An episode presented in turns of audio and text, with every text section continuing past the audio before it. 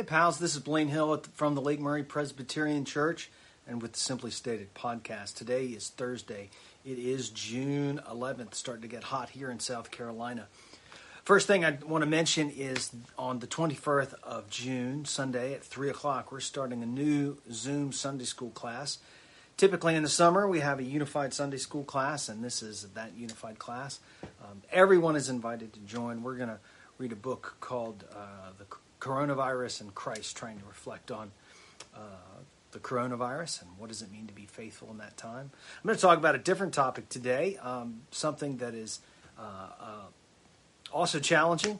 I'm going, I'm going to try to touch base on uh, the Christian way in times of per- political turmoil.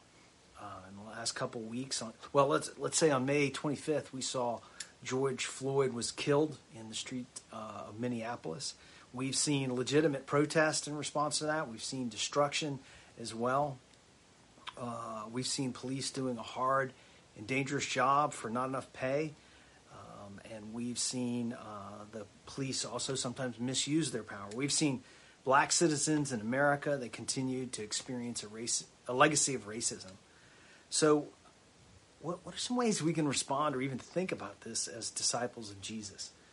Um, so I want to put four thoughts in front of you, um, and also invite you to let me know what you think. The best way to do that is probably in person. I mean, you can you can comment on Facebook or YouTube, um, but if you really are interested in uh, me hearing your ideas, a call or a call is probably best, or at least an email. Anyway, first thing I want to do.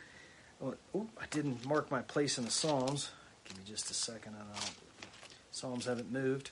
They're still in the middle of the Bible. Psalm 40, 146. This is my favorite verse for myself uh, when I get aggravated about politics.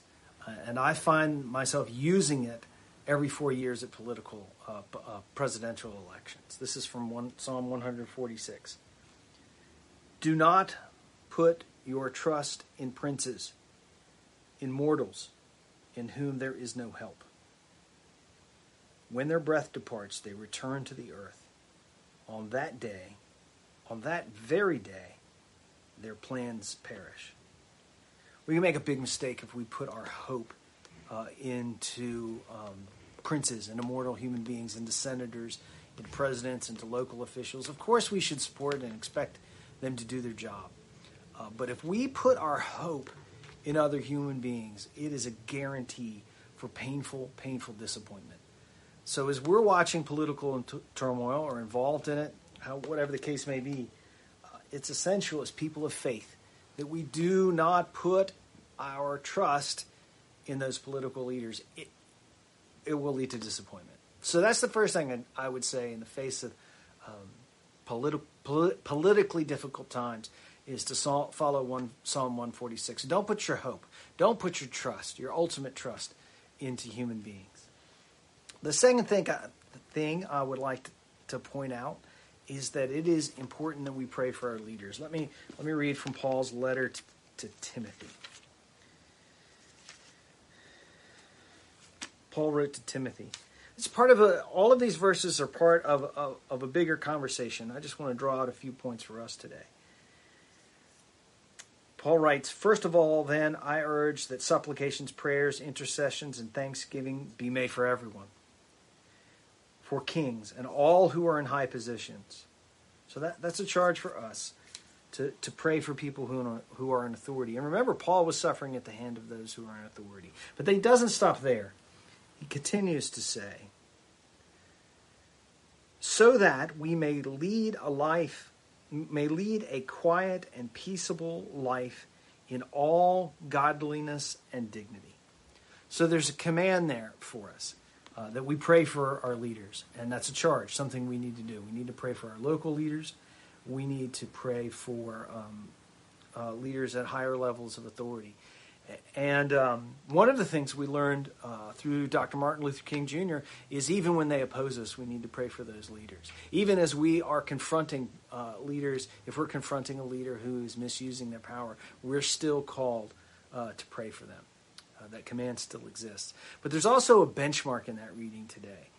Uh, and the way I'd put it out is peace and dignity. You know, sometimes we have peace, but people don't leave, live with dignity. We're not done praying. We're not done seeking. Um, and it is possible to have dignity even when uh, uh, we're not experiencing peace. Uh, but we're not done then either. Uh, we need to continue to work as a society uh, to advocate for both of those things. And in the midst of that, uh, in, in the midst of the struggle for peace and for dignity, um, we continue to pl- pray for those uh, who are in authority. I, I, will admit, sometimes I have prayed for leaders that they would be convicted of where they're wrong. Uh, I, I think that's right. Um, one of the things I certainly, if I'm wrong, I, I hope that the Spirit would illuminate that in me. I don't enjoy it, but that's something I need, and so we can pray that for our leaders. So don't put our ho- hope in our leaders and our immortals, but we need to pray for them. Uh, we need to pray for them. And those may be elected leaders or people who are leading socially, wherever they may be leading. So those are two things. The third idea I want to share with you is that in Christians, as Christians, we insist on the truth, the facts of the world. And uh, this is uh, the underlying idea between two things that Jesus says. Uh, this is in the Gospel of John. This is the eighth chapter, 31st verse, if you want to look it up. Do you know now you can Google anything you sort of know is in the Bible? It'll help you find it. Just a tip. So, we need to know the truth. What are the facts? Then Jesus said to the, the, the Jews who had believed in him, If you continue in my word, you are my true disciples. And you will know the truth, and the truth will make you free. Um, let me read one more verse. This is uh, 14, chapter 14 of John's Gospel. Um, this is verse 6. You might know it. Jesus said to him, I, to Thomas, by the way, Jesus said to him, I am the way and the truth and the life. No one comes to the Father except through me. I am the way and the truth and the life, Jesus says. Now, Jesus is not a set of facts. Uh, that, that's not all he's driving at. Uh, he, he's, he is asserting that he is the truth of the universe. But that the power of that image, of those verses, rests on a very simple idea. It's so simple you, you may not even notice it until you're lied to. It's this the truth exists and can be known. Uh, not always, sometimes we can't know it, but it exists. The truth about the world in which we live. Uh, it exists, it's real. As disciples of Jesus, we should insist on and embrace what is true as true, e- even when that truth is uncomfortable for us, when it is sad news, when it makes us angry, when it is a bitter pill to swallow. The last thing we should do is exchange the truth for a lie. When Jonah is sent to preach for Nineveh, there's this beautiful description of their terrible mess. Uh, the, the, the writer of the book of Jonah says they can't tell their left from their right. They don't know right from wrong. Uh, there's a truth. The, the, truth exists out there. Um, let me give you some examples, and, and, and, these these are things that are on my mind, and, and don't. Uh, they're not always pleasant to deal with. How many black men die in police custody each year? It's a number. I don't know what it is.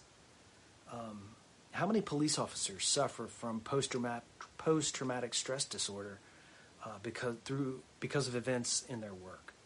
How many teachers quit because they're undersupported and they're overburdened with administrative um, duties? There's a number to those. That that's you know we might get closer or further from it, but there's a truth to each one of those situations. And as disciples of Jesus, we should insist on the truth. And, and, and the thing is, the truth may be, I don't know. In fact, for me, that's often the case. But there is a truth to know about the world. Uh, and because we believe in the living truth, um, we should have the courage, maybe the support from the living truth is a better way to put it, in order to uh, accept what is true in the world. Um, there's a flip side to this too, is we should reject falsehood. I mean, that's in the Ten Commandments. Don't bear false witness. Uh, that implies that we shouldn't receive false witness either. Um, here's here's a great truth seeking question. If you sit down to watch the news, uh, wherever you may get your news, ask this question: Has this story been edited to manipulate me or to inform me? I was just looking at a story in a, in a local news source, uh, report reporting anyway. And and as I was watching the pictures associated with it, I started to ask that question, and I'd see one little clip of video, and then I'd see a different picture, and I noticed the video was clipped off right before I wanted to know, okay, what actually happened next. So so anyway, I, I offer that as a suggestion. You know, has this news story been edited, edited and put together in order to give me information and make things clear, or or are they seeking to manipulate me? That's that manipulation is usually a sign that um, they're manipulating the truth. Because we believe in the living truth, Jesus, we can accept the truth, facts about the world, uh, even when they're difficult. Uh, in fact, we should insist on the facts about the world. So, one more thing, uh, idea I want to share with you, and this one's not quite as clear, so give it some thought, but it may be the most important. And this thought is this to spend what the Lord has given you. I, I don't just mean money, that, that can be wrapped in. God has given each one of us control and supervision over some, let's face it, small corner of God's creation in the form of uh, it could be time, it can be relationships, it can be it can be money, uh, it can be influence, whatever it might be. Uh, when when we see anything wrong in the world, but I, I notice now in this turmoil, we ought to use for God's purposes those things God has given us supervision over. And th- this is hard because generally we have to decide how to do that. So let me let me give you a few examples. Um, maybe it's how you spend your attention, which for means me often means I, I need to get the information about the world and I, need to turn off the news. But maybe this is a more positive one simply to listen to someone.